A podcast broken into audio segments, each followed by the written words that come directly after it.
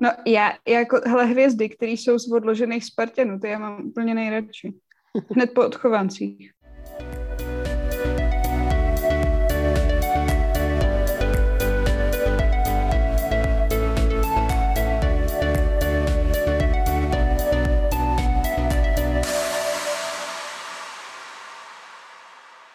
Dobrý den, vážení posluchači slávistických novin. Ahoj slávisti.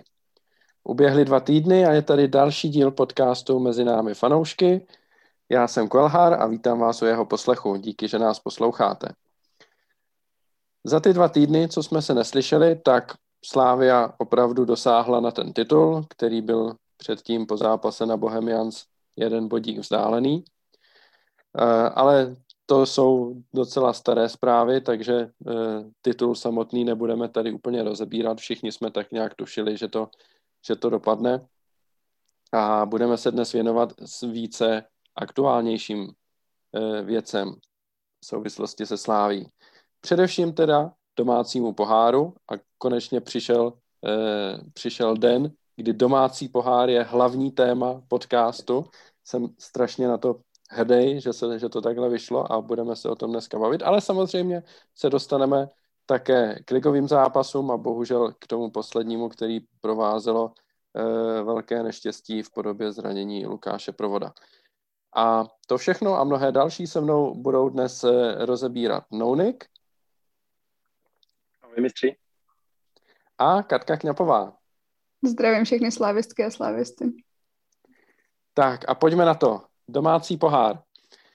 Když jsme se eh, slyšeli naposled, tak čekalo Slávy čtvrtfinále a vzhledem k tomu, že čtvrtfinále se povedlo a Slávia postoupila, tak pak hned o týden později hrála semifinále a to semifinále se také povedlo a proto Slávy čeká za týden a kousek finále v Plzni. Tak, když půjdeme po pořadě, začneme v tom čtvrtfinále. Slávia jela do Olomouce, zvítězila tam 3-0 Eh, první branku dal Kuchta v nastaveném čase první půle a v druhé půli pak přišla hvězdná, nebo několik hvězdných eh, chvílek Lukáše Masopusta, který připravil eh, další dvě branky. Tak když se zkusíte vrátit k tomu zápasu, který už je teda víc než týden starý, tak jak byste ho zhodnotili, co jste si z něj vzali, byl ten náš postup zasloužený a vůbec, jak, eh, jak se vám ten zápas líbil? Nouniku, můžeš začít. Tak eh, první, co mě napadá s tím zápasem, na co si vzpomínám, je, že se se nepletu chvíli předtím jsme hráli na nějakým šíleným trávníku, no to bylo jaký složitý.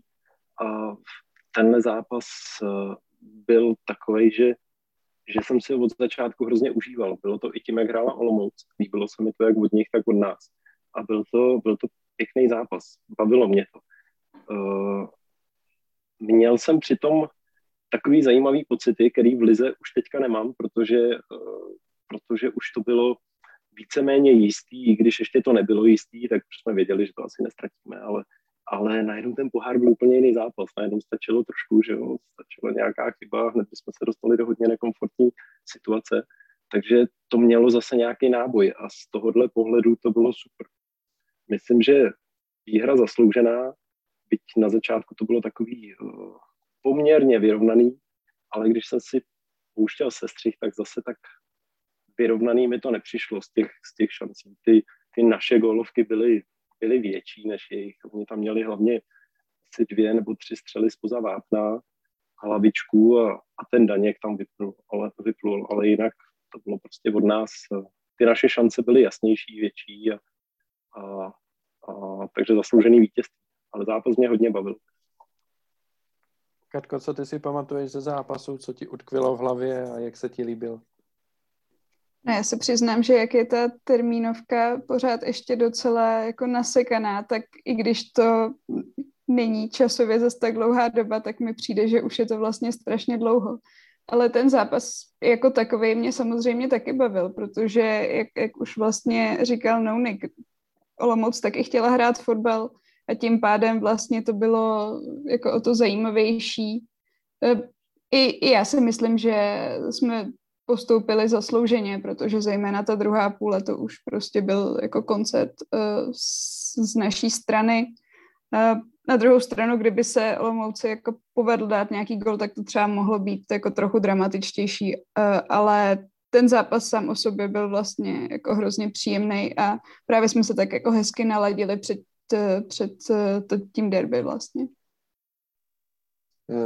Vzhledem k tomu, že ten zápas už, jak tady padlo, je nějaký ten pátek za náma, konkrétně teda dva pátky, když, když jsme u toho, tak pojďme do toho zaplést trošku také to, o čem, se, o čem se spekuluje a tím, jak se blíží sezóna, tak se samozřejmě řeší posily a nějaké posily Slávia údajně vyhlédla i v Olomouci. A jednou z těch posil eh, by mohl být eh, brankář Olomouce Aleš Mandous, který daroval Slávy ten první gol tím, že eh, nedokázal odehrát míč dostatečně rychle od nohy. Kuchta ho stihl zablokovat, sebrat si balón, udělat mu krásnou kličku a poslat míč do prázdné brány. A při té příležitosti se hned vyrojily otázky, jestli je teda Mandous brankář pro Slávy a jestli si může dovolit takové chyby potom dělat i v sešívaném dresu, pokud by případně přestoupil. Tak jak vy se vlastně koukáte na celý eh, ten možný přestup a vidíte třeba Mandouse jako adekvátní náhradu nebo možnou náhradu za Ondřeje Koláře, pokud ten by měl někdy přestoupit? No, Niku. No, já k tomuhle nemám zase tolik co říct, protože zrovna Olomouc nepatří mezi ty, mezi ty týmy, který sleduju často. Snažím se, vidím všechno, všechny zápasy Slávě, eh, naprostou většinu Plzně Sparty a ostatní jako moc nedávám a, a tím pádem vlastně já ho nemám moc nakoukanýho. Vidím vlastně hlavně ty, ty špatné věci, ty se všude samozřejmě ve všech sestřizích ukážou a, počítám, že něco musí umět, když si ho vybral náš realizák, tak, eh, tak jedině z tohohle pohledu asi bych si tak jako říkal. První, co mě napadalo, je, že, že už je i přece jako relativně starý. My jdeme spíš tou cestou těch mladších, který dokážou u nás něco odehrát a pak je ještě třeba dobře speněžíme a to jeho úplně případ asi nebude, je mu 28 a ani nevím, kdo, někdo u nás v diskuzi na Telegramu měl dobrou připomínku, že přece jenom ty golmani se zase tak draze neprodávají, tak možná, že u něj to zase tolik nevadí. No. Tak to asi všechno, co k tomu. Katko, má, napadá ti něco k Mandousovi? Vadilo by ti, kdyby takovýhle chyby dělal ve Slávi případně, nebo věříš, že by to z něj realizační tým dokázal dostat a tak, jak konec konců dokázal zlepšit i Ondřeje Koláře? Tak mě by asi vadilo u jakéhokoliv golmana, kdyby dělal takovéhle laciné chyby, nejenom, nejenom u Mandouse.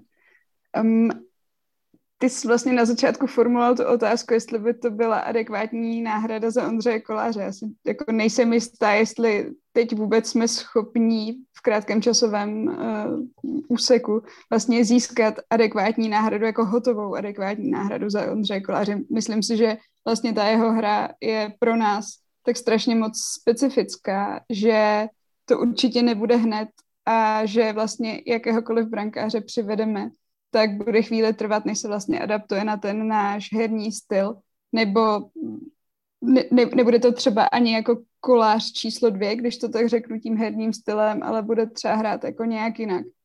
To, že se Mandous nebojí hrát nohama, je na jednu stranu pozitivní, ale nesmí to prostě výst k takovýmhle jako školáckým chybám, eh, která nebyla taky poprvé, co jí vlastně udělal, to je taky jako potřeba říct.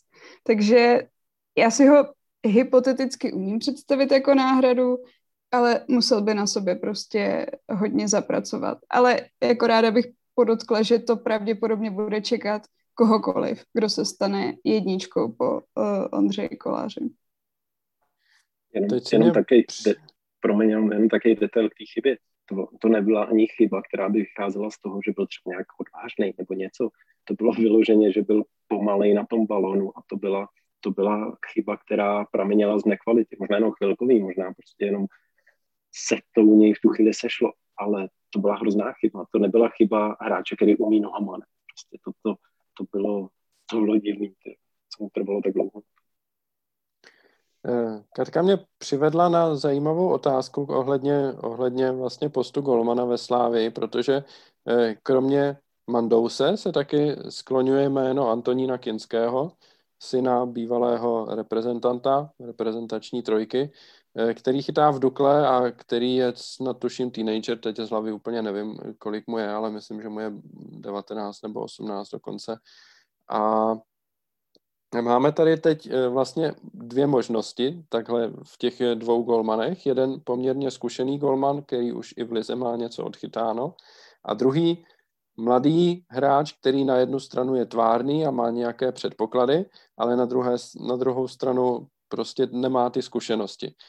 Tak myslíte si, že se dá vůbec říct, která z těch cest by byla vhodnější? Protože třeba z mýho pohledu, eh, aniž bych vám chtěl jako sugerovávat něco eh, a rovnou si odpovídat na tu otázku, ale já sám si třeba jako neumím úplně rozhodnout, jo? protože na jednu stranu chceme, aby prostě ten golman se něco naučil, zlepšil se, ideálně, aby jsme ho prodali, ale jak, jak říkal Nounik, není to úplně jakoby nutnost, protože za ty golmany eh, ty velké peníze úplně se tam netočej. Eh, ale na druhou stranu zase ten post je tak náročný jakoby na psychiku a ten brankář musí být do jisté míry osobnost, aby tohle dokázal ustát, eh, že zase pokud by se mělo jednat o 19-letého hráče, tak by to musel být jakoby naprostý generační talent, aby, aby prostě tohle dokázal v hlavě ustát. A nebo by musel být nějakým způsobem jakoby indi, individuálně prostě psychicky silný, že by si dokázal v hlavě srovnat, že prostě teď jsem jednička ve Slávii v nejlepším českém klubu a jsem schopný prostě hrát takhle, tak jak hraje kolář a jsem schopný to rozehrát a celou tu hru před sebou vlastně organizovat. Tak co si o tomhle myslíte? Je, jako dá se říct, že je něco z toho lepší než, než to druhý, anebo prostě se to říct nedá, je potřeba k tomu přistupovat individuálně? No, Niku. No, ono je to mladý golman. Ono to není tak dlouho, co jsme si říkali, že máme ve Slávě strašně nadějný mladý golmany. Markoviče, Wagnera, Sirotníka, Surovčíka. A uh, já je ten Kinský tak dobrý, že by jako rovnou měl uh, na to naskočit do Ačka a rovnou tam uh, jako jsme se o něj mohli opřít. Pokud ne, pokud je to jenom naděje, tak vlastně nechápu, proč se uh, víc neopřem o ty naše naděje. Možná, že se jeví jako významně lepší a, a OK, dejme tomu, blbě se mi na to odpovídá i protože jsem ho vlastně nikdy neviděl, že ta informace je relativně čerstvá. Teď hrála Dukla, nekoukal jsem, koukal kamarád, tak říkal, nohama skvělej, nelíbil se mi vůbec při vývězích, při rohách. Tam jsem mu říkal, protože malej, že jo, protože má asi 185 centiáků. To jsem kecal, protože jsem si našel tátu, ne jeho, takže má asi 189 ale uh, já nevím, mě by to překvapilo, kdybychom šli cestou fakt takhle mladýho. Já myslím, že spíš půjdeme cestou nějakého zkušeňáka a divil bych se, kdyby jsme koupili Kinskýho, což se klidně může stát, tak bych se divil, kdyby jsme s ním počítali rovnou takhle na post uh, jedničky, lomeno dvojky. Spíš bych čekal, že by šel zase cestou Markovičů a Wagnerů, což jeho to určitě taky čeká nějaká cesta přes hostovačky a rozchytat se. No. Nevěřím, že je to jako plánovaná jednička. No. Katkom, chtěla bys něco dodat? Ne, já to vidím asi dost podobně. Tam pokud bychom šli cestou nějakého mladého golmana, tak se určitě musí rozchytat a teď je vlastně otázka, jestli jako nevezmeme z někoho z těch, koho už máme, ale pokud by teď v létě prostě odešel Ondřej Kolář, tak ta jednička by pravděpodobně byla zkušenější i s ohledem na to, že prostě budeme hrát už relativně brzo třeba nějaká ta předkola. A minimálně na začátek třeba eh, toho podzimu, tak si myslím, že by to asi byl spíš někdo zkušenější a potom třeba v průběhu té sezóny, takže by se na jedničku dostal někdo z těch mladších brankářů. Ale vlastně teď takhle bezprostředně si myslím, že to je asi jako nejrealističtější scénář a to je ještě tedy za předpokladu, že, že kolář skutečně odejde, což prostě nevíme. Jasný, no, ta otázka u toho koláře je, je pořád jako jasná, že jo, pokud zůstane, tak si asi nikdo další nezachytá ve Slávi, nebo naprosto minimálně, a na druhou stranu, pokud odejde, tak jsme v průšvihu. A, není z toho moc, moc cesty ven, že jo? protože nebudeme mít eh, rozchytanýho golmana vlastně v ani jednom případě. Ani když zůstane, ani když odejde. Jsem na to zvědavý. Ale no, ne... kolikrát představil, třeba, třeba udělá golmana z Jusufa. Nebo tak. tak výšku na to má velmi dobrou, že jo? Takže to... Uh, a Nounik tady správně poznamenal, že vlastně máme vlastní jako nadějný náctiletý golmany a v takovém případě nedává moc smyslu ještě jakoby sahat zase někam ven. Jako beru, že Kinský má nějakou prostě zkušenost s tím, že teď jako pravidelně chytá druhou ligu, což eh, může být fajn, což se třeba nedaří Markovičovi ve Vlašimi, ten tam odchytal pár zápasů a pak si zase sedl na lavičku. A Eh, samozřejmě ti, u, u těch mladších našich golmanů už se to vůbec nedá říct, že by chytali druhou ligu nebo vlastně cokoliv, protože nižší soutěže se nehrají, maximálně tak přáteláky teď. Takže eh, je to rozhodně zajímavá otázka a za sebe já vlastně nevím, kudy dál. A asi bych čekal, pokud by měl být přestup koláře na spadnutí, že bychom šli spíš do Eh, do hráče typu Mandouse, byť by to bylo samozřejmě o dost dražší, než kupovat nějakého mladšího golmana, ale eh, moc si nedovedu představit, že bychom šli do evropských pohárů bez zkušeného golmana vlastně, no.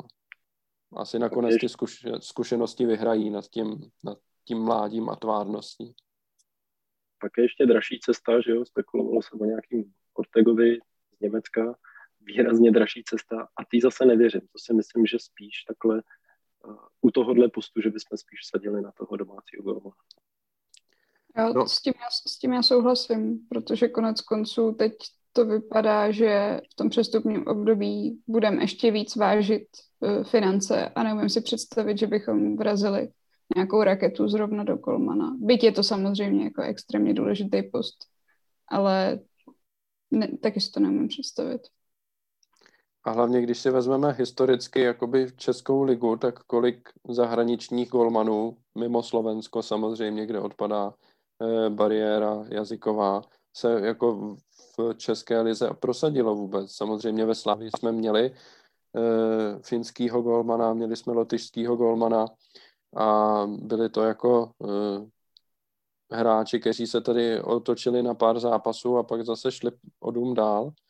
A takhle z fleku mě nenapadá jako nějaký jiný tým, který by měl dlouhodobě kvalitní brankářskou jedničku z ciziny mimo Slovensko. Tak, tak Sparta má Nicu. Je otázka, jestli tomu říkáme kvalitní brankářská jednička. Jasně, to je, to je dobrý point. Na Nicu jsem teda e, zapomněl a evidentně jim to funguje, protože se tam jako opakovaně vrací na post jedničky a, a chytá skutečný. Takže takže vlastně děkuju, protože na něco jsem zapomněl a tím pádem odpadá moje výtka, že je to nevyzkoušená cesta, která v Česku nemůže fungovat. Očividně může a v takovém případě proč ne, no. Tak mě napadá, abych se možná ani nedivil, kdybych, kdyby jako si opravdu vyhodnotili, že prostě v té české lize ani ten Mandous, ani případně Nguyen, ani nikdo jiný e, není prostě natolik záruka jakoby kvality, tak než dávat nějakých 20 milionů za Mandouse, tak jich dát třeba 40 nebo 50 za zahraničního golmana z Bundesligy, pokud by to šlo za takový peníze.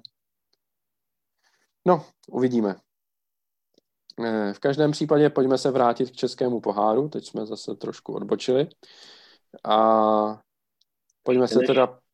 No? Než, já nevím, jestli už chceš opustit téma Olomouc. Nicméně když tak jako jsme se o tom bavili, tak mě tak napadá, že musím říct, my dáváme teďka strašně hezký góly. A ta Olomouc byla, byla, nebyla výjimkou. Ne? A ty už jsi zmínil toho masa. Ne? A já, já jsem vyjmenoval ty akce ne proto, protože si je pamatuju, ale protože, abych si to osvěžil, jsem viděl, že se o tom budeme bavit, tak jsem si dal sestřih samozřejmě. A při tom třetím gólu toho Ševčíka, tak jsem si všímal na první dobrou, když jsme koukali na ten fotbal, na tu přihrávku masa zase, že tam má další Ačko a skvělý maso. A až při tom sestřihu teďka jsem si všiml, že ta akce začínala tím, že ten Ševčík přebíral balon u našeho vápna od koláře. Vytáhl až na půlku, tam kombinace tři se zapojili a najednou byl Ševčík na hrotu. a zakončoval prostě jako hráč nejvejš. Nádhera, to je takový balzám na to teďka koukat. Ty, co to nezažili, na co jsme koukali my před deseti lety, ne? to je prostě nádhera. No a když už se bavíme o hezkých golech, tak plynule musíme přejít k derby na letné, které Slávia také vyhrála 3-0 a První gol ještě takový obyčejný, nahrál nám soupeř do tutovky a Kuchta ji proměnil. Eh, druhý gol už byl trošku hezčí, krásná narážečka Oskara s Kuchtou a nahrávka před prázdnou bránu, ale za mě osobně eh, vrchol toho zápasu, co se týče fotbalové krásy, byl třetí gol, který si opět eh, udělal vlastně masopust, který vlétl do vápna, položil vytíka na zem a ve chvíli, kdy kolem něho byli tři soupeři, včetně golmana, tak posunul Kuchtovi před prázdnou bránu. Eh, jeden z nejhezčích eh, gólů podle mě téhle sezóny vůbec a že máme teda opravdu velkou konkurenci, těch gólů je asi 119 už, ale já myslím, že do nějakých top 5 bych ho asi, eh, bych ho asi zařadil, si myslím. Tak zeptám se zase vás na nějaký dojmy z toho utkání a jestli jste měli nějakou obavu a respekt před tím zápasem, jak jste byl, moc byli nervózní a jak jste si užili potom ten průběh. Katko, můžeš začít, začít tentokrát ty. No, tak ten třetí gol, jak už si řekl, to byla prostě paráda. To byla jako totální, totální lahoda a jako celkově se mi to derby samozřejmě moc líbilo. Když jsem vlastně viděla tu spartianskou sestavu, tak dopředu jsem si říkala, že to bude asi od nich relativně dobrý, že je vidět, že prostě ta, tam je nějaká ofenzivní kvalita. Byť se teda nematerializovala v gólech, naštěstí pro nás, ale byly tam vlastně nějaký momenty, kdy trochu, trochu nějak hrozily, ale prostě se ukázalo, jak jsou jako chabí dozadu a pak se vlastně trošičku nějak jako rozložili, už jim to bylo víceméně jedno, bylo to i vidět, jak se vlastně třeba vůbec nevraceli s těmi, s těmi našimi ofenzivními hráči, tak jako vyklusávali prostě, jo, jak kdyby jim to bylo už, už jako trošičku, trošičku jedno. A prostě každá výhra na letní je, je vždycky paráda a tady to teda nebyla vůbec výjimka. No, Niku, co ty? Byl jsi nervózní hodně? Byl jsem nervózní jako vždycky. Zase ten pohár bylo to podobné jako Solomoucí, ale bylo to víc, že Sparta je těžší soupeř než Olomouc a hlavně ty nervy nesmysně a prohrát, a pak nemůžu do práce, ne, nemůžu se bavit s těma, máme tam nějaký Spartany a, a tak ta nervozita je prostě poměrně veliká. A na začátku, nevím, pak jsem na to zapomněl, nebo jestli jsme si zvykli, ale na začátku ten trávník to mi dostalo. Já nevím, jestli se mi to fakt zdálo, říkali to i komentátoři mimochodem, ale fakt to vypadalo jako poměrně vysoký ten trávník všichni na tom klouzali jak blázni, ne? Jak, jak ten vysoký trávník pokropili. Strašně jsem byl na ně nasraný, že dělají takovýhle věci, ne? Prostě jako na to chtějí kazit ten fotbal. A jako to byl výborný taktický uh, manévr, ne? Jako ty menší týmy tohle dělají samozřejmě, ne? Když hrajou s velkým týmem, tak se snaží prostě všemožně najít ty výhody a, a takže dej jim, to, dej jim to k dobru tomu menšímu týmu, že se snažili se nám ne vyrovnat, ale, ale eliminovat. A oni to hráli vlastně na začátku docela dobře, ne? Všechno sypali nahoru uh, bez nějakých velkých kombinace. My naopak nám ta kombinace vázla, my tam měli vlastně první kombinaci, až, až která šla do té šance Bořila, těsně před gólem. A tam až jako prvně, jako to byla opravdu pěkná akce zápasů, složitá kombinace, vykombinovaný. To jsem si říkal, že to je super, to je ono. Chvíli na to jsme dali toho góla a pak už se to s vezlo, takže, takže krásný. Takže pak už jsem si to jako užíval velmi, ale do té doby jsem byl hodně nervózní. Oni tam měli nějaký náznaky, ne velký šance, ale, ale bylo to nepříjemný a pak už, pak už to byl balzám. Mimochodem, ty zmiňuješ třetí gól, jo, ale mně se strašně líbil ten druhý. Já začínám z toho, nebo já pro Oskara mám trochu slabost, tak možná proto, ale to, co on udělal, narážička, kterou se dostali do vápna, dobrý. Pak jak to tam dloubne tím ještě dobrý. A ono to dloubne zpátky, nebo to dá zpátky, tu narážičku. A ten Oscar to nedával z první. On si to zase zpracoval v klidu a až pak to posouval tím, tím dalším dotekem. To, že má klid na balonu, to víme všichni. To, že ho má na půlce, že si to tam dával s tím Lestrem, to, to jsme jako viděli. Ale že on to umí i v vápně, že to ukáže v vápně, ještě v takovémhle vypjatém zápase. Jsem byl hotový. To, to prvně si tam s nima vytřeli zadek a po druhý to udělal Maslíčko. Takže samozřejmě orgasmus ten zápas. Jo, jo, góly to byly krásné, oba dva, to jako nepopiratelně. Eh, co se týče toho trávníku, eh, v zásadě, jak říkáš, to je jakoby regulérní věc, jak se prostě zkusit eliminovat silnou stránku soupeře. Takže já bych to Spartě jakoby vůbec nevyčítal, že to jako zkusili takhle a těch prvních 20 minut zápasu to vypadalo, že to opravdu funguje pro ně protože oni se do těch šancí dokázali dostat, zatímco nám ten balón se tam jakoby zpomaloval a zastavoval a bylo vidět, že ti hráči na to zvyklí nejsou. A celá ta kombinace byla taková jakoby zpomalená a oni nás díky tomu dokázali dostupovat, si myslím.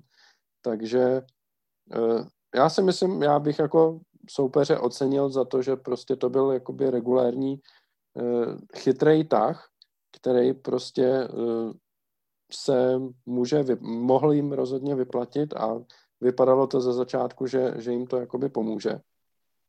Samozřejmě nás jako fanoušky Slávě to nepotěší a e, tomu fotbalu to ze začátku ubralo na kráse docela, ale jako je to naprosto, naprosto fair si myslím tohle zkusit a rozhodně lepší než, e, než to, co třeba pak potom na hřišti předváděl Juliš a tam byly nějaký frustrační fauly, tak to už mi to jakoby trošku vadilo a, a to, že sudí to jako toleroval a v zásadě se tam usmíval na všechny strany a e, říkal si, že všechno je v pohodě. To se mi líbilo třeba míň trochu, ale na druhou nakonec to nehrálo vlastně žádnou, žádnou nějakou extra roli. E, zápas samotný teda Slávia vyhrála, e, vyhrála 3-0 a dá se říct, že asi zaslouženě. Nicméně celou atmosféru toho zápasu vlastně provázelo eh, to, co vešlo eh, do mediálního prostoru dva dny předem, eh, v pondělí dopoledne. A to byla zpráva, že do Slávie má odejít jako volný hráč po sezóně po skončení smlouvy ve Spartě Srďan Plavčič.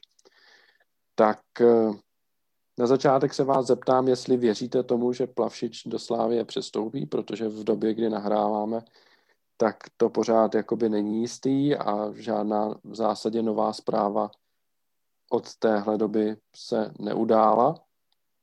Žádná ze stran nic oficiálně nepotvrdila. A Plavšič sám psal vlastně před tím derby, že eh, se Sláví nic nepodepsal a že jedná se Spartou o smlouvě a takovéhle věci.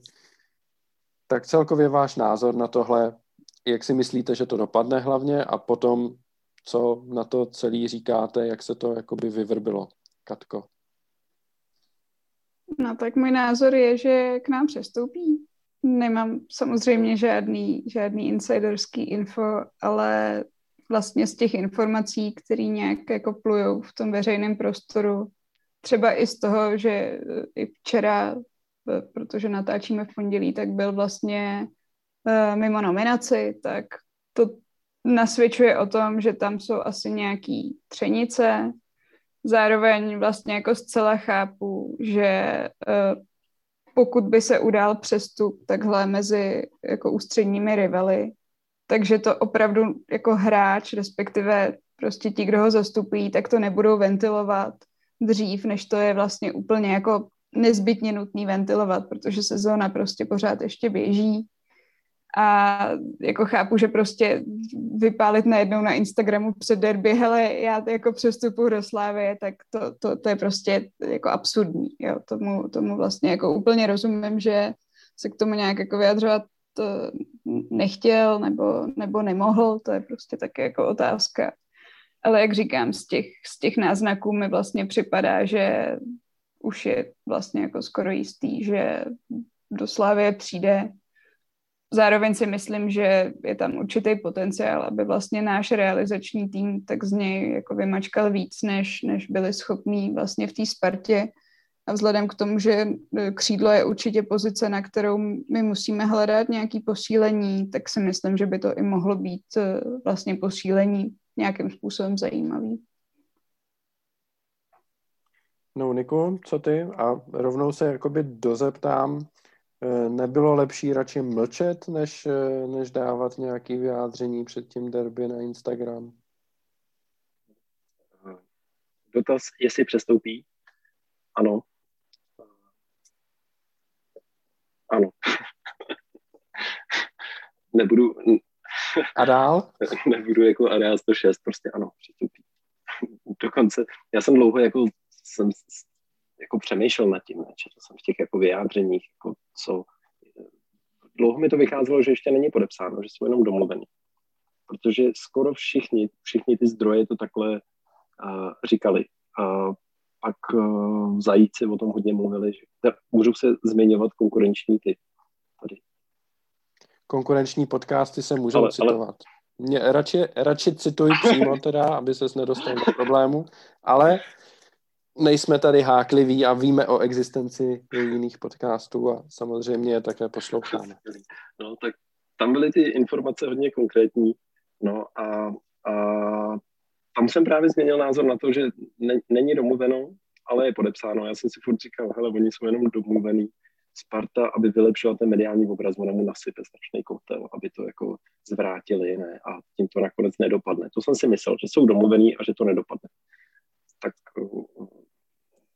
ne, prostě přijde. Je to tak. uh, tak.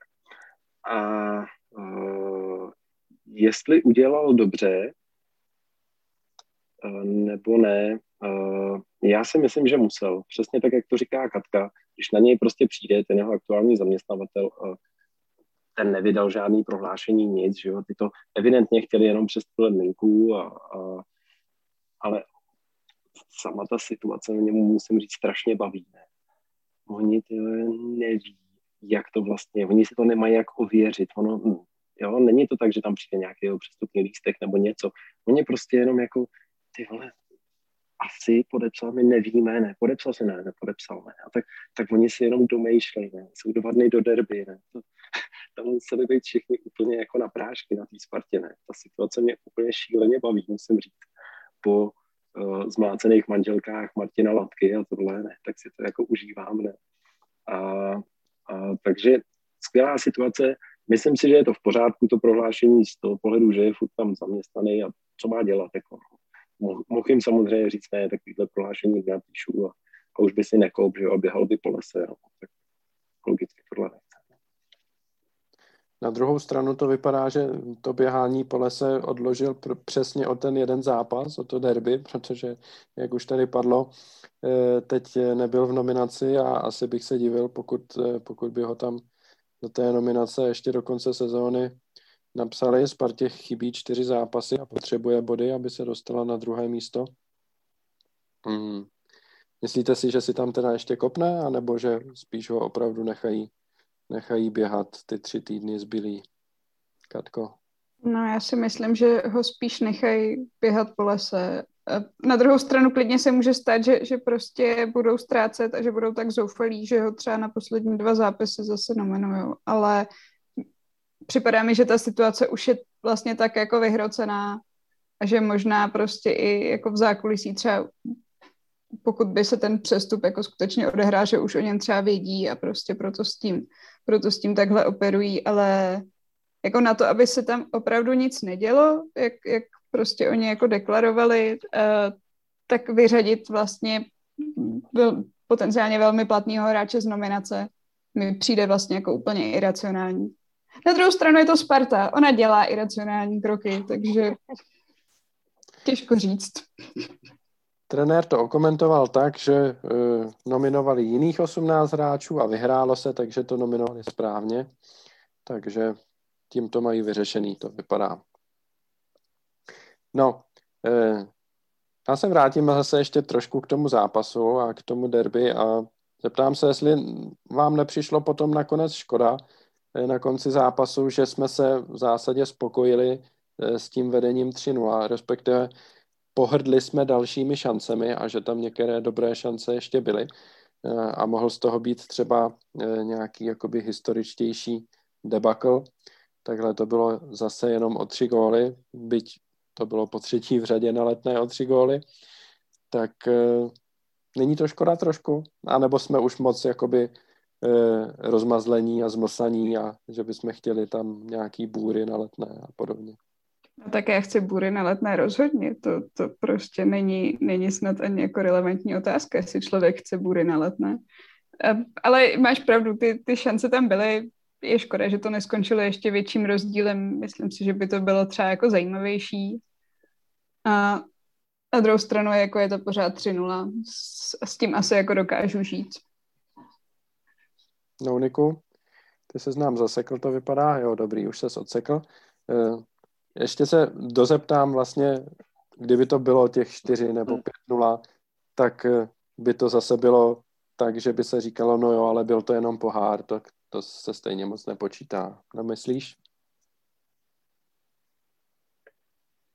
Nemyslím si.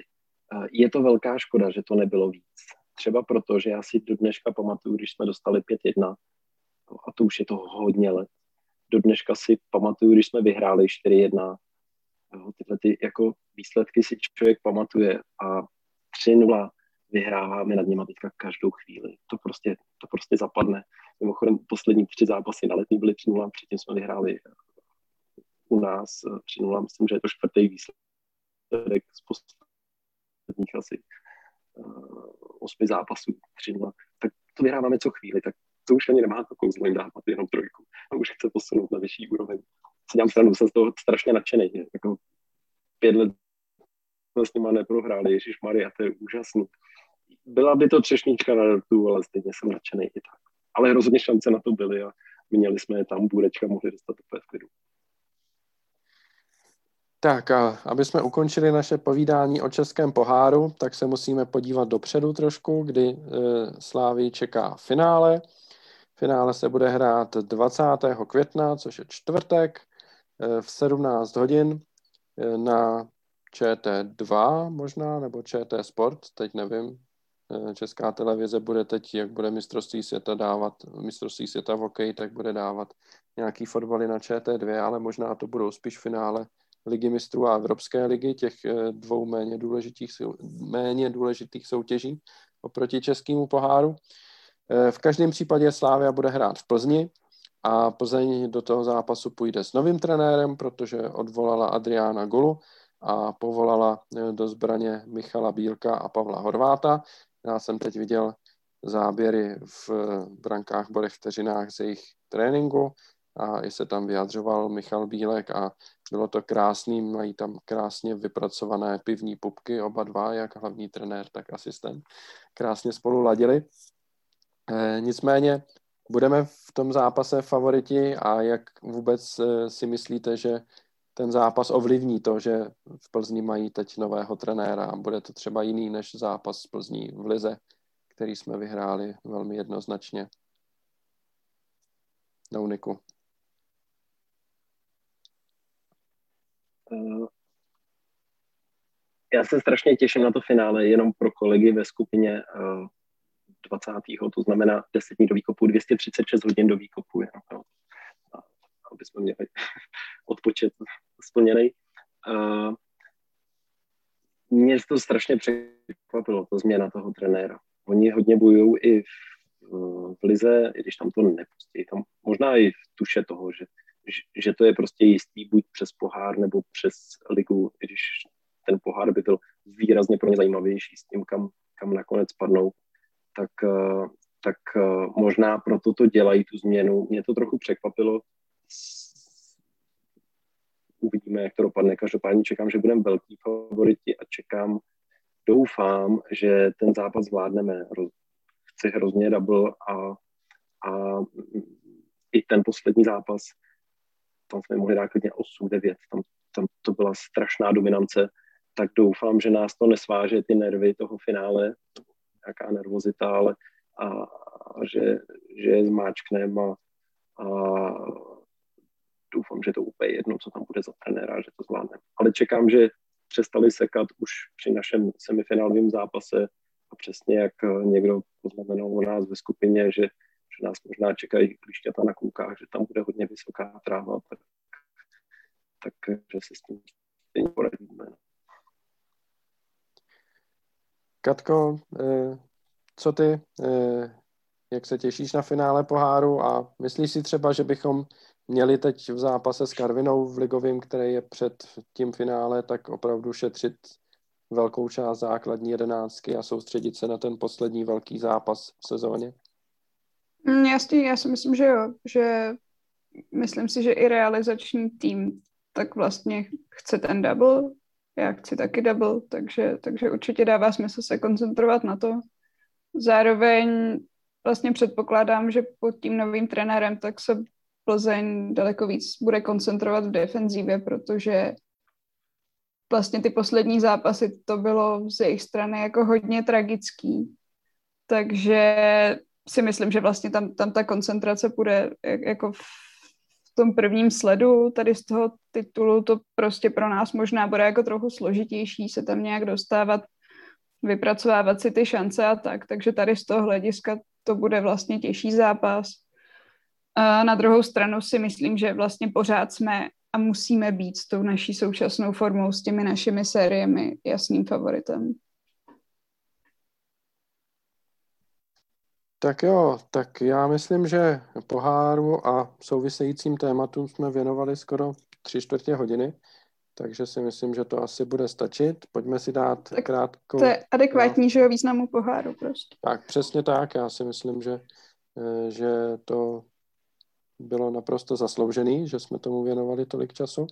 Pojďme si dát krátký předěl a po něm se dostaneme eh, k ligovým zápasům a dalším tématům.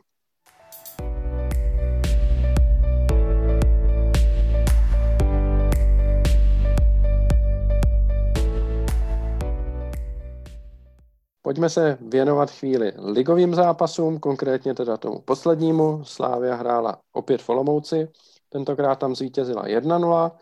Jediný gol dával Jan Kuchta až 12 minut před koncem, krásnou hlavičkou po rohovém kopu Baha. Nicméně eh, o výsledku toho zápasu, eh, vlastně o výsledek zase až tak nešlo, protože už eh, v nějaké 16. minutě se vážně zranil Lukáš Provod, a jak se dnes ukázalo, tak eh, je to přetržený křížový vás, eh, urvaný meniskus a více než půlroční pauza a když to všechno půjde dobře, tak se možná vrátí v lednu, si myslím. Tak eh, co na to říkáte, jak moc důležitý byl pro nás Lukáš Provod a jak moc nám bude chybět na začátku příští sezóny? No, Niku. No, důležitý pro nás byl hodně. Myslím si, že je to velmi smutná zpráva pro Slávy a to se s tím nějak vyrovná, no. ale je to taková fakt tragédie pro něj, protože on fakt hrál v neskutečné formě a jako musím říct, že jsem celý den z toho byl špatný a jsem z toho jako vlastně ještě furt otrávený, pivo pomáhá teda, ale, ale je to, je to zrovna on, ne on, který tomu dává tolik navíc od začátku, jako se strašně přidával, on, který jako není to žádný střízlík, ne, vytrénovaný atletický tělo, ne. To zrovna jako u něj bych si řekl, že, že se to spíš stát nemůže, tak jako bohužel.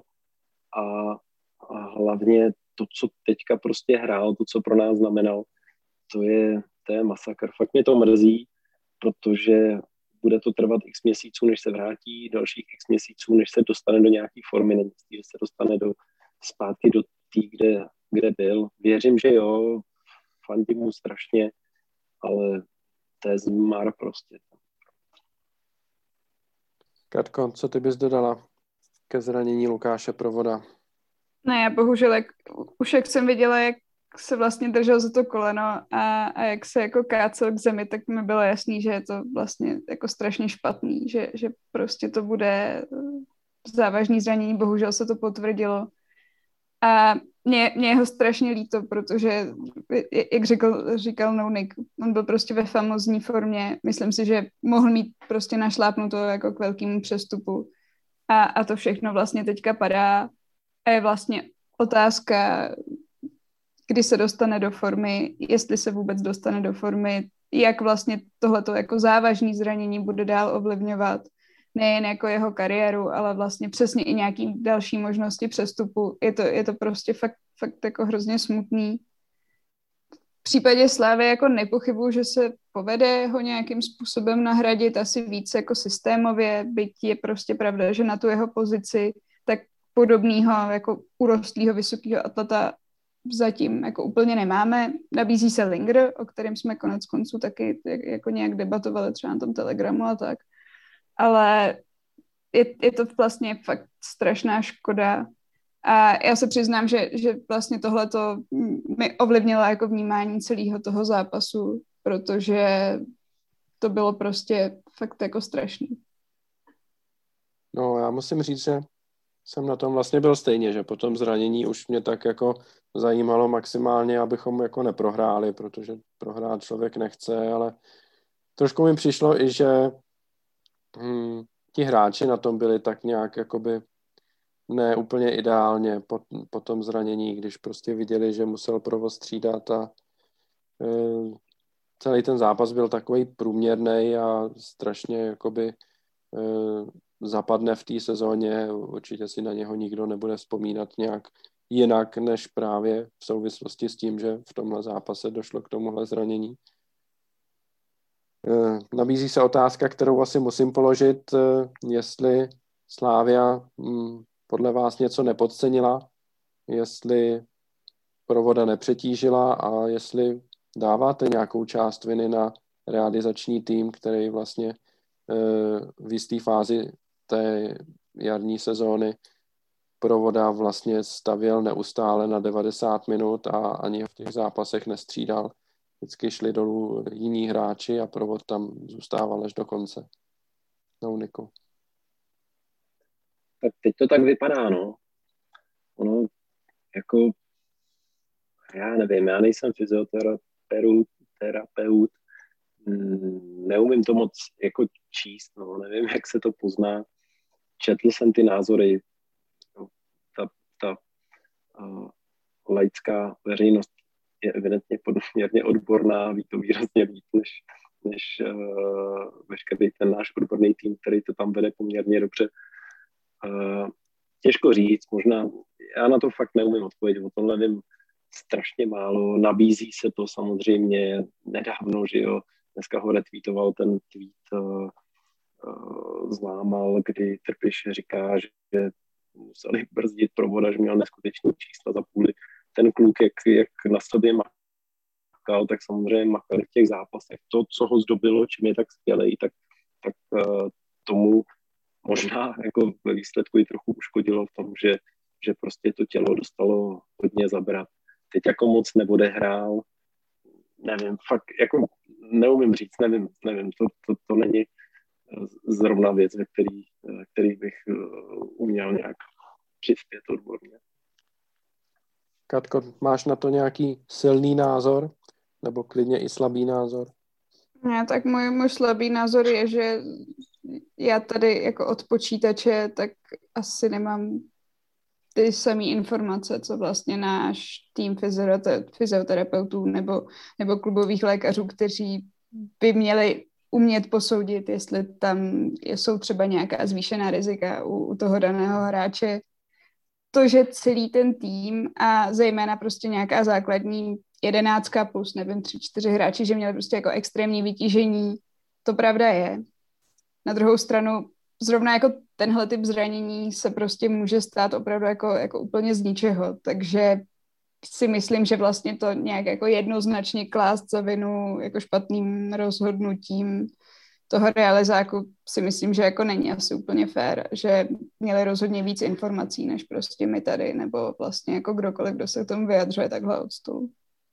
V zápase s Olomoucí eh, se na hřiště vrátil Abdallah Sima eh, po poměrně dlouhé pauze, také zavíněné zraněním a to zranění zřejmě bylo z nějakého přetížení nebo nezvyku na tak eh, velké tempo zápasu.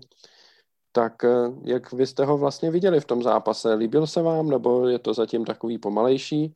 A třeba pokud byste to srovnali s Petrem Olajinkou, který se podobně vlastně vracel po e, nějakým zranění, byť o pár zápasů dřív a vlastně taky v těch zápasech doposud úplně nezáří, minimálně ne tak, jak e, hrál třeba na začátku jara. Katko, tak e, daj, dají se srovnat jejich výkony a co na ně říkáš?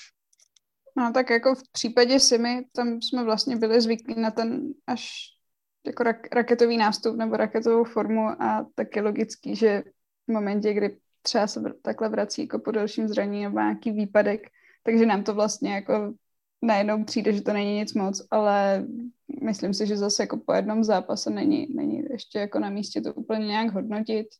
Taky musíme mít na paměti, že je prostě konec sezóny, že, že ty hráči všichni jsou jako nějakým způsobem prostě unavený, utahaný, což si myslím, že se třeba může projevovat i na tom Olenkovi. A dru, druhá věc je, že teď už vlastně ty zápasy, možná jako s výjimkou právě toho finále poháru, takže už nebudou vlastně až zase tak jako podstatný z hlediska těch nějakých jako větších cílů, byť samozřejmě ano, jsou tady ty série neporazitelnosti a, a prostě další jako další cíle, ale ty hlavní už jsou jako nějakým způsobem splněný, nebo snad i e, to finále, finále poháru, tak zdárně vyhrajeme a takže bych to vlastně nevnímala jako nějaký jako zásadní problém, že tam ta forma prostě teďka takhle ke konci sezóny není. No, Niku, líbil se ti Abdalách Sima v Olomouci a líbí se ti Petr Olajinka v těch posledních zápasech, do kterých nastupuje? No, uh, Sima nastoupil po dlouhé době, udržel tam některé balony, nebyl to jako žádný průšvih, bylo to celkem slušný, ale uh, já spíš jako víc mě daleko zaujel ten Olajenka a já z něj prostě cítím hroznou kvalitu v tom, co, v tom, co jako dělá. On, on nebyl buchy jak výrazný, ale prostě když eh, v těch situacích, do kterých se dostal, tak je řešil prostě výborně. Jednou tam vymíchal na poměrně malém prostoru pěkně toho hráče a, a udržel balony.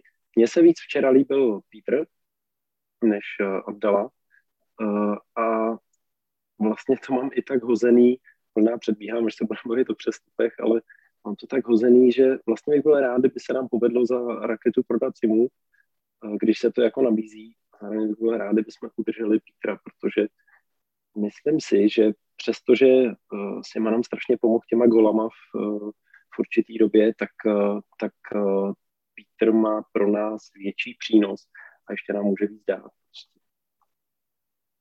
No a tím se dostáváme ke krásnému e, oslímu můstku a přesuneme se na téma přestupy a ani nebudeme si tady dávat předěl a půjdeme rovnou na to. Tak e, samozřejmě o odchodech e, se asi moc teď bavit nemusíme, pojďme se bavit spíš o příchodech. Některé už jsme naťukli v předchozích minutách, bavili jsme se o Plavšičovi, bavili jsme se případně o Mandousovi a o otázce brankářů. Nicméně z Olomouce eh, jsme si údajně vyhlédli ještě jednoho hráče, a to 18-letého Krištofa Daňka, který nastoupil v základní sestavě vlastně v obou těch zápasech, které jsme proti Olomouci odehráli. A samozřejmě 18-letý hráč, který hraje v základní sestavě týmu, který je ve středu tabulky, to si myslím, že je zajímavé pro všechny. Tak jak by se vám Daněk ve Slávii líbil a co si myslíte, že by ho čekalo vlastně po přestupu? Byl by to hráč, který by hned e, našel využití v A týmu Slávě, anebo si myslíte, že by šel spíš nějakými postupnými kroky a e, čekal by ho osud třeba Michala Berana, to znamená buď nějaké hostování, anebo působení eh, v A týmu takové, že ta zápasová vytíženost by byla spíš nižší. Katko? No tak já si myslím, že pokud už bychom ho koupili, což v zásadě si myslím, že by mohl být přesně proto, že je mu jako 18, a, ale zároveň už má nějaké zkušenosti, takže by to mohlo být jako zajímavá i investice, třeba z hlediska toho, že prostě by se vyhrála, pak bychom ho mohli třeba, nevím, za dva, za dva, za tři roky prostě prodat nějak jako velmi slušně že si myslím, že, že to vlastně nějaký potenciál má.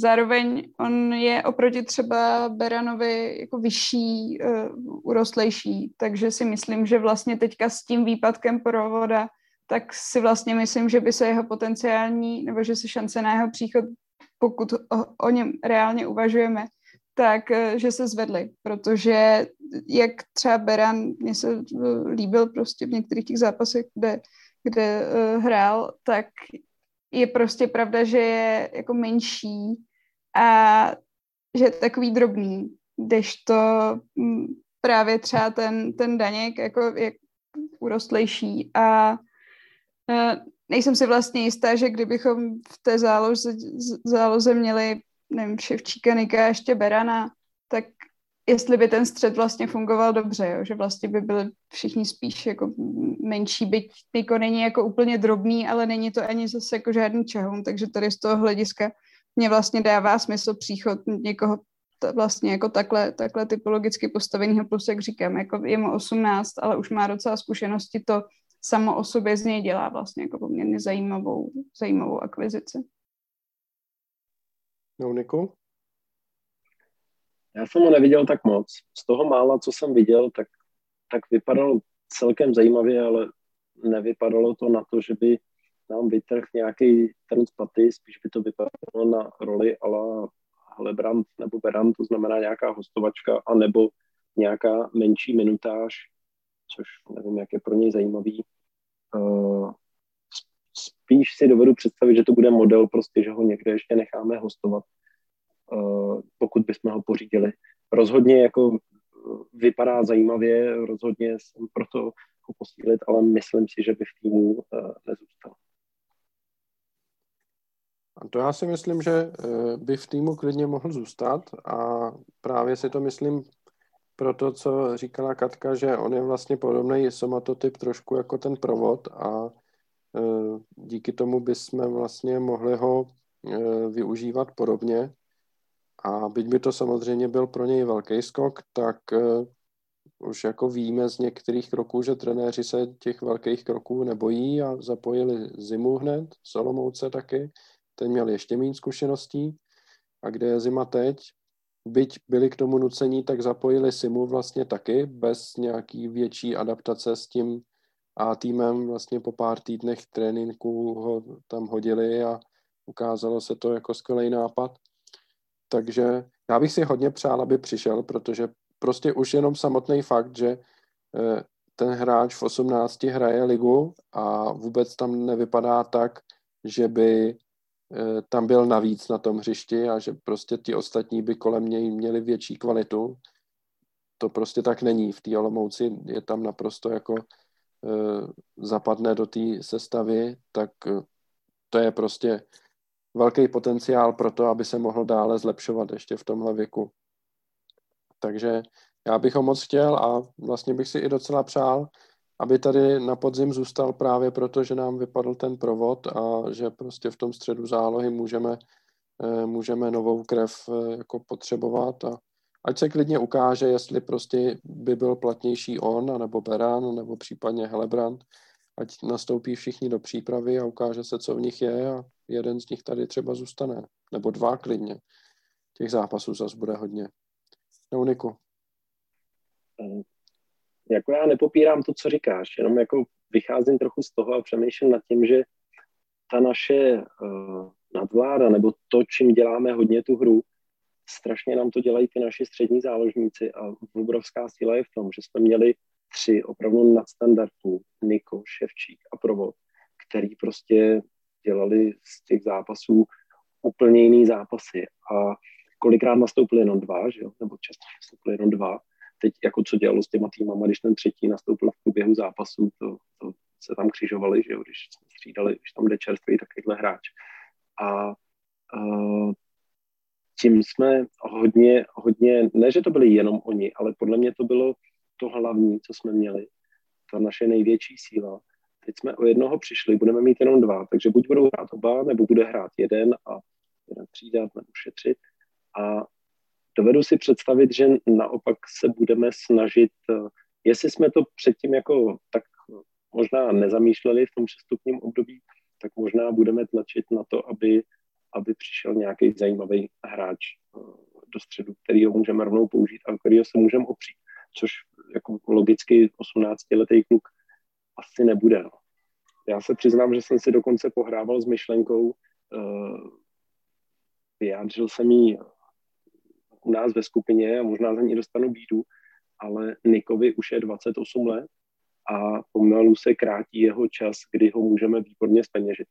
Za 30 letého kuka nám nikdo nedá žádnou raketu, nevím jak za rok, ale dovedu si představit, že teď by se za něj dokázal dostat nějaká čtvrt miliarda třeba a dovedu si představit, že, že by se třeba prodal a, za půlku těch vydělaných peněz by se pořídila náhrada velmi kvalitní a, a to by mi přišlo hospodární a, a, a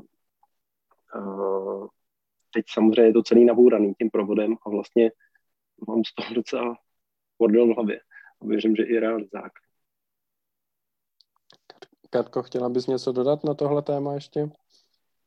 No tak zase je pravda, že v těch předcházejících sezónách tak uh, náš střed zálohy do značné míry třeba tvořil souček a i toho jsme byli schopní nahradit, byť vlastně nějakým, řeknu, jako systémovým řešením.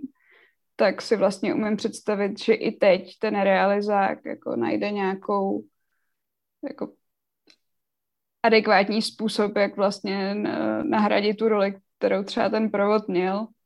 Eh, a bude opravdu jako důležitý, kdo vlastně reálně odejde z toho týmu a jestli právě to třeba nad, nad rámec toho zranění provoda bude třeba hypoteticky ten Niko, je možný, eh, že, že ta nabídka nějaká taková jako přistane a zároveň eh, je ale zase taky jako potřeba říct, že si neumím úplně představit, že by si realizák nechal ten tým pod rukama nějak jako výrazněji uh, rozprodat. Jo? Takže já si vlastně taky si umím představit třeba, kdyby přišla raketa za toho Simu, takže to jako prodáme.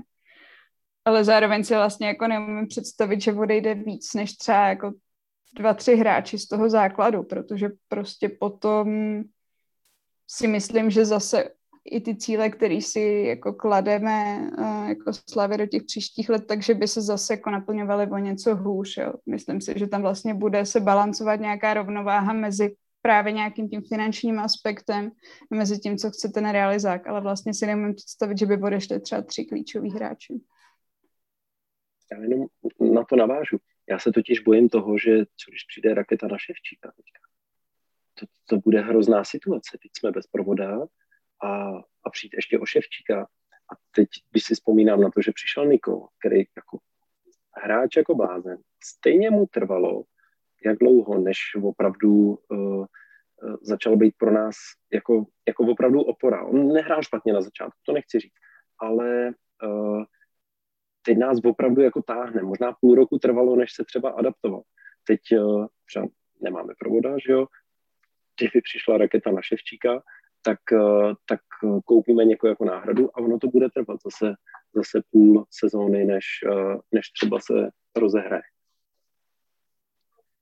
Já si myslím, že Ševčíka bychom neprodali ani kdyby přišel, ani kdyby přišlo cokoliv, jo, si myslím. A obecně si myslím, že prostě pokud budeme prodávat, tak se to budeme snažit směřovat, ať prodáváme až po předkolech že prostě se pokusíme ten tým udržet co nejvíc pohromadě eh, až do těch předkol. U toho si mi bych si dokázal představit, že by ho oželili, oželili, protože jako Bucks s Masopustem tam teď hráli skvěle a nevypadá to, že by to pro nás měla být až taková ztráta, pokud by ten Sima na ty předkola nebyl. Zvlášť pokud by se to jako opravdu vyplatilo a dostali bychom za něj dardu. Ale Ostatních si myslím, že, že to budou ve vedení jednoznačně směřovat na to, ať eh, případné odchody jsou až po předkolech. A potom se samozřejmě ty odchody můžou řídit tím, jestli se postoupilo do ligy mistrů nebo ne. No, dál bych se chtěl vás zeptat ještě na jedno jméno, které je Sheriff Sinian, o kterém už se píše v Norsku, že eh, Molde s námi jedná a dokonce snad Molde už se domluvilo na nákupu náhrady, takže jakoby počítají s tím, že Sinian odejde, tak eh, Víte něco o tom hráči zajímavého, anebo je to pro vás v zásadě neznámá? A jak byste řešili stoperskou otázku do příští sezóny v souvislosti s tím, že Kůdala nejspíš pro předkola eh, poháru nebude k dispozici? Katko. Tak já se přiznám, že eh, to jméno je pro mě vlastně jako relativně neznámý. Na druhou stranu vlastně jako úplně nevidím, pokud je to hráč vyskautovaný, tak nevidím jako důvod ne, nevěřit tomu realizáku. Je pravda, že z hlediska těch přestupů takže to vypadá, že už se v případě těch zahraničních hráčů trošičku nějak jako poučili a že tam je prostě mm, jako lepší, lepší, um, lepší scouting. Nicméně bych si vlastně představovala, že třeba dají šanci minimálně v přípravě na, na stuperu i zelenému, který tam vlastně teďka hrál a je náš, nemusíme ho vlastně nějak jako mm, kupovat, řešit. Takže bych to minimálně zkusila a prostě by se vidělo, jak to bude fungovat. Nemyslím si, že bychom ho nutně museli jako kupovat další posilu. Na druhou stranu, a to vlastně platí jako pro všechny posty, dá se předpokládat, že, že vlastně příští sezóna bude podobně nasekaná jako tahle. Zároveň určitě poznamená to, že to bude sezóna po euru a je vlastně pravděpodobný, že na něm bude hrát i velká část našich hráčů, takže předpokládám, že vlastně nutnost nějaký, nějaký větší jako rotace se stavou, takže bude v, minimálně třeba na tom podzimu asi jako výraznější, protože ty hráči prostě budou unavený, nebudou mít žádnou pořádnou pauzu a může třeba být i, i zvýšený riziko nějakých zranění, takže vlastně i tady z toho hlediska asi dává smysl uh, si prostě i třeba posilama nebo právě steženíma zůstovaček tak si ten kádr vlastně nějak jako víc pojistit, aby nás to potom prostě nepřekvapilo na jednou v půlce podzimu. No, Niku, co ty? Těšil by ses na šerifa Siniana? Uh, to jméno je skvělý. Uh, je potřeba konečně přestat mít takový strach ze šerifů a, a když se řekne slovo šerif, tak nedostat husí kůži a, a, a já nevím co všechno. Uh, nic o něm nevím, snažil jsem se najít nějaký videa, našel jsem jedno, který se mi líbilo uh, a samozřejmě to byl někdo úplně jiný, tam se uh, podobně jmenoval a nevím o, ně, o, něm, o něm nic, tak jenom doufám, že, nebo věřím realizáku, když o něj stojí, takže to za to stojí. Mně srdce říká, že bych uh, raději tady viděl Deliho, než, než jeho, ale rozum samozřejmě říká šáhnout po 24-letým klukovi než eh, dát raketu za Deliho, za kterýho tu raketu už nikdy nedostaneme zpátky, takže to dává naprostý smysl. Jinak ta naše uh, situace s těma stoperami je taková dost jako složitá a zamotaná, že jo. Nám se jako vrátí z hostování hromada stoperů. Hromada, nemyslím hromada, ale hromada. Uh, Taká Čugas, Karafiát, že jo, na to jsem taky zapomněl, až když jsem se jako koukal, kdo tam ještě, tak, tak to je jako hrozně moc.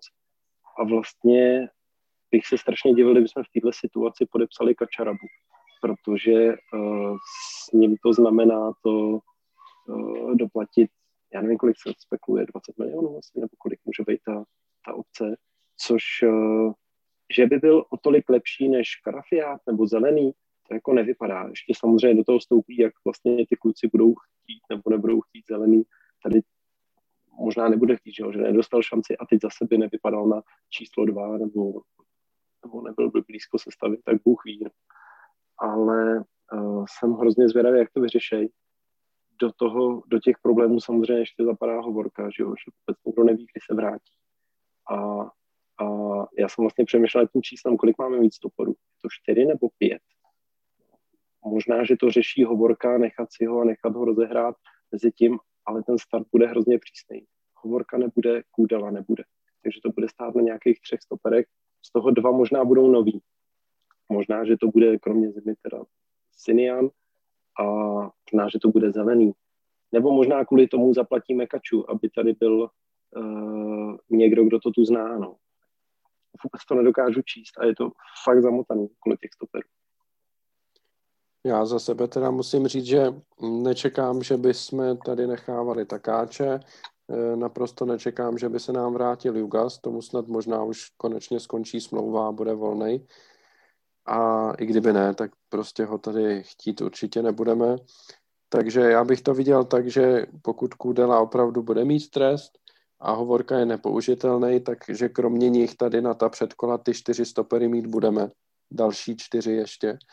Z nich jeden bude zima a u těch dalších tří se můžeme bavit. Myslím si, že druhý z nich bude zelený, který prostě na tom postu levýho stopera se dobře rozehrál v Jablonci a že si ho tady minimálně na předkola necháme a po předkolách se uvidí, to už taky se Kudela bude blížit ke konci trestu, takže už se můžeme třeba zelenýho zbavit a potom na tu pohárovou soupisku napsat, napsat Kudelu.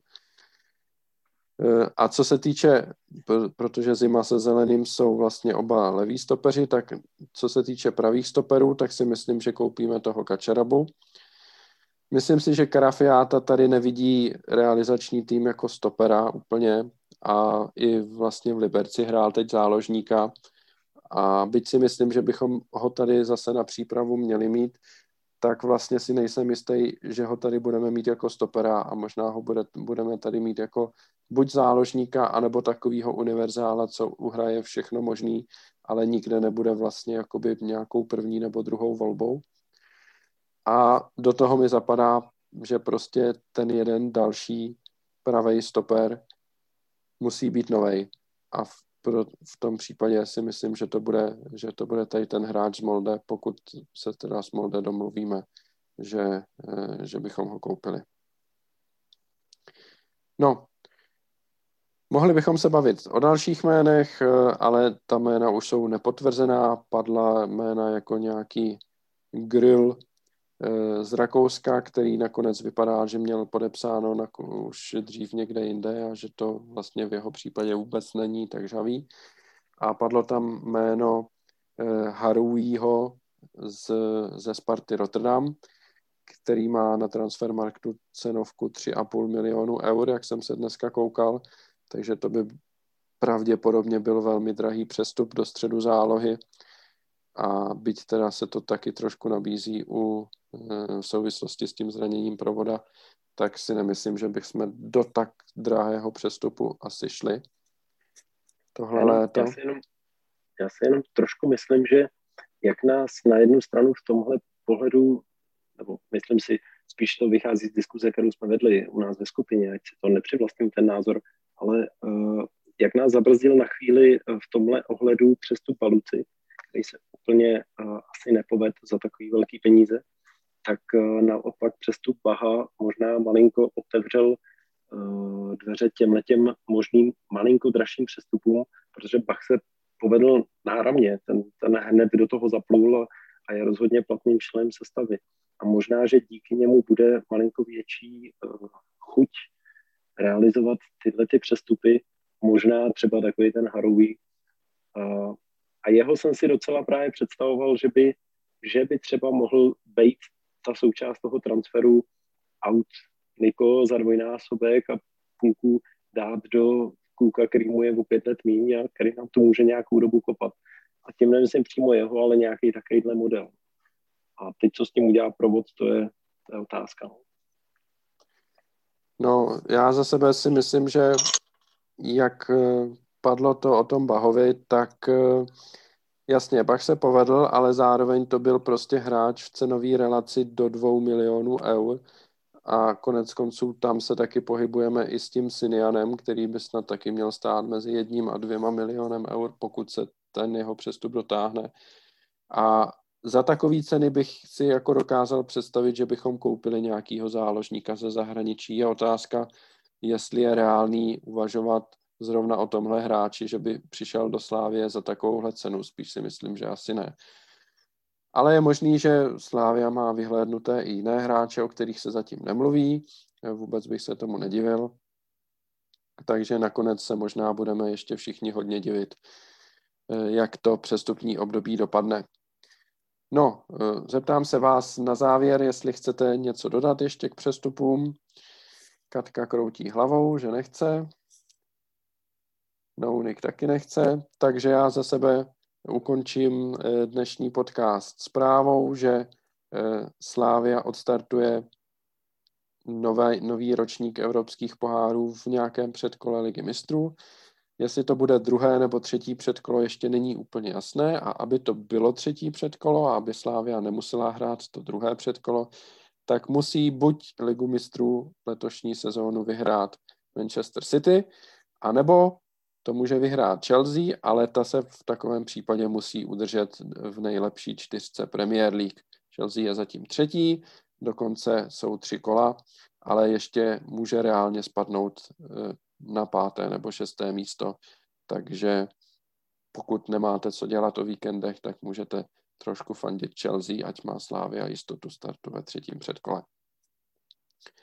A tím se s váma pro dnešek loučím. Děkuji, že nás posloucháte, děkuji Katce a děkuji Nounikovi za účast v dnešním podcastu. Tak já děkuji za pozvání a zdravím všechny. Tak na titul. no a my se uslyšíme asi po pohárovém finále, případně po ligovém zápase s Jabloncem, který bude jenom tři dny po pohárovém finále a rozebereme tyhle poslední dva těžké zápasy a tím asi ukončíme podcasty eh, letošní sezóny a co se bude dít v létě, to uvidíme, to je ještě daleko, budou prázdniny. Díky moc, mějte se hezky a ahoj.